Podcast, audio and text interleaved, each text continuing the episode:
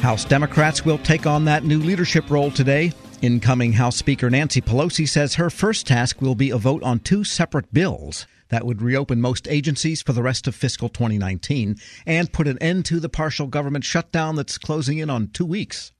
One bill would also give federal employees some more good news. Federal News Network's Nicole Ogrysko joins me now with all of this. And first of all, let's go over those bills, Nicole. Tell us about the bills the House Democrats have put in. Well, there's two of them, and one essentially contains six appropriations bills that Senate Republicans have already agreed to, and that would fund most of government except for the Homeland Security Department through the rest of the fiscal year. So we would you know, avoid more CRs, more potential government shutdown threats for most agencies for the rest of the year, which is good news. So this is not continuing resolutions through February. They're just narrowing down then the bone of contention, which is that wall. Exactly. And I think it's important to note that actually lawmakers had really finished these six appropriations bills before most of government closed a few weeks ago. So these bills were pretty much done. I think there was a lot of agreement on the majority of them. Many of them contain, you know, pet projects for certain lawmakers that they wanted to see. And and we'll get to this later, it also includes a 1.9% pay raise for federal employees in 2019. So that's the good news that we're talking about. Now, the other bill is a continuing resolution that would go through February 8th, and that is specifically for the Department of Homeland Security. And it includes $1.3 billion in border security funding. It's not necessarily wall funding, but it's security funding. And that basically buys lawmakers in the White House a little bit more time to negotiate over this particular issue. So those are the two that Nancy Pelosi has introduced. And she says she wants to have a vote as soon as they get in. And you mentioned pet projects. I guess in the old days they called those earmarks, although yeah. Congress has kind of pledged not to have earmarks. But they have to have bargaining chips. And it may not be the best way to do legislation, but if it gets things lubricated and operating, then I guess maybe you have to have those kinds of things. Right. And really, lawmakers were trying to figure this out before the government closed you know, in December. And, you know, there was a lot of back and forth when they were talking, okay, well, maybe we can just put together a continuing resolution through February 8th to avoid a partial government shutdown. That obviously didn't happen, and it didn't happen because many lawmakers were trying to attach specific things to a continuing resolution that they wanted to see get done, federal pay being actually one of them. So, yeah, I mean, this would resolve a lot of issues. It would give agencies much more certainty for the rest of the year.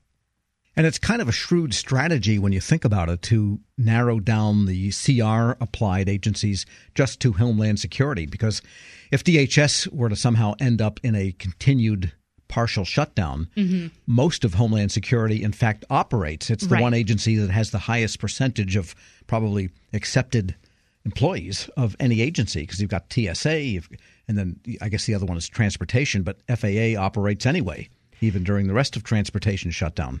Yeah, and I think we saw this back in I think it was 2015 when the Homeland Security Department had its own, you know, shutdown for a short period of time. And right, I mean, most of the DHS workforce was working. They weren't getting paid, but they were working. We're speaking with Federal News Network's Nicole Ogrysko and the situation on the pay freeze. I guess the president had, during the early days of the shutdown, also threw that little match onto the fire, saying that he would just have no pay raise, a pay freeze for federal employees in 2019. But can Congress get around him on that? Congress can absolutely get around this pay freeze. And based on this proposal from Nancy Pelosi, that's what Congress, or at least the House, will intend to do here. And this is really just, I think it's probably an infuriating issue for some federal employees and the, the labor unions and all of that, because in theory, this has bipartisan support. The Senate has already passed a 1.9% pay raise for employees in 2019. House Republicans said they wanted to do this. They announced, hey, we've struck a deal on this in the conference uh, process on the financial services and general government appropriations bill. And this 1.9% raise is in this uh, omnibus, I guess you could call it, from Nancy Pelosi. So in theory, this shouldn't really be much of an issue, and Congress can get around him. Now, if this particular omnibus, if you will, doesn't go through, then I think Senators Chris Van Hollen and Ben Cardin are going to try to find a way around this as well.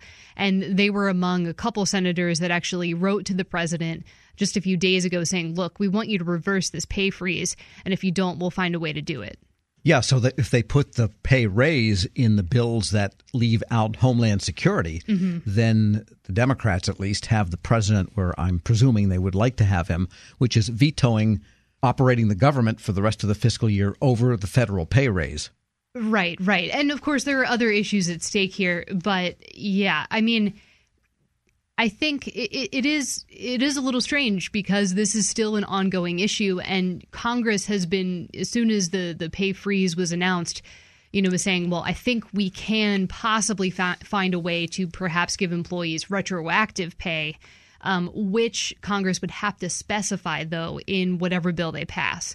So some of the details aren't worked out about all of this just yet, and again, we're not entirely sure what will happen with these uh, with this set of bills from House Democrats. And should the House and Senate decide to go along with all of this, there is some machinery that has to crank up because they're just coming back in session now, and they have to have the votes and they have to have the reconciliation and the bill has to be printed and has to be sent to the president. So it sounds like, you know, in a good scenario, it could be Monday or so or the weekend till the money is flowing. Maybe. And that's if the White House agrees to this to begin with. And we've heard, I think, again, some mixed messages there. The White House saying that the plan from Nancy Pelosi is a non starter. So, if it's a non starter, then the House will probably vote. It may or may not get a vote in the Senate although Senate Majority Leader Mitch McConnell has said we're not voting on anything that will not get agreement from the White House. So at this point, it's still really unclear what will happen here. In theory, this seems like a good idea.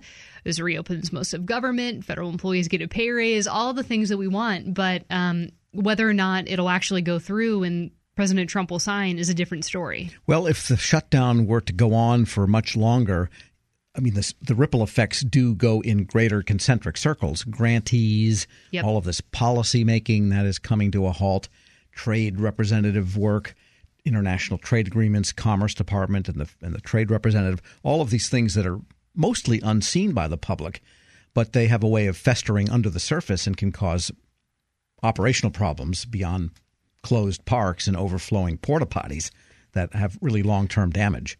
Right. And I think, you know, if you speak to a furloughed federal employee, they'll talk about the impact on their paycheck. At this point, it's pretty unclear whether or not they'll receive that next paycheck on time. I would say that it's doubtful at this point, depending on how long the partial shutdown lasts.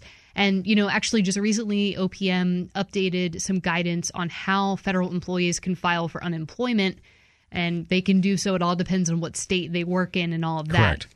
But I mean, you know, I think federal employees want to see an end to this. And, you know, while this plan from House Speaker Pelosi might not get, you know, complete agreement, it's also unclear what the other alternative is at this point. We don't we don't know what that is. And OPM has stopped advising federal employees to offer yes. manual labor in in exchange for rent from landlords. Yes, but I would say that I think their guidance for maybe speaking with your mortgage company or your creditors that is still that still applies and I think they're still encouraging people to do that. Federal News Network's Nicole Ogrysko, thanks so much. Thanks, Tom. Be sure to follow her ongoing coverage at federalnewsnetwork.com, your go-to source for everything shutdown and reopening related. This episode is brought to you by Zelle. Whenever you're sending money through an app or online, it's important to do it safely. Here are a few helpful tips. First, always make sure you know and trust the person you are sending money to.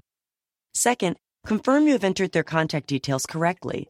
And finally, if you don't trust the person or your recipient is rushing you to send money right away, think twice before sending money through an app or online. Love Target? Well, you're about to love it even more. With Target Red Card, you'll save 5% every day in store and online. Find the red card that's right for you whether it's debit, credit, or Target's new Red Card Reloadable, which doesn't require an existing bank account or credit check. With Target Red Card, you'll get exclusive deals and free shipping on most items. Visit target.com slash redcard to get all the details. It's always a great day to save. Restrictions apply.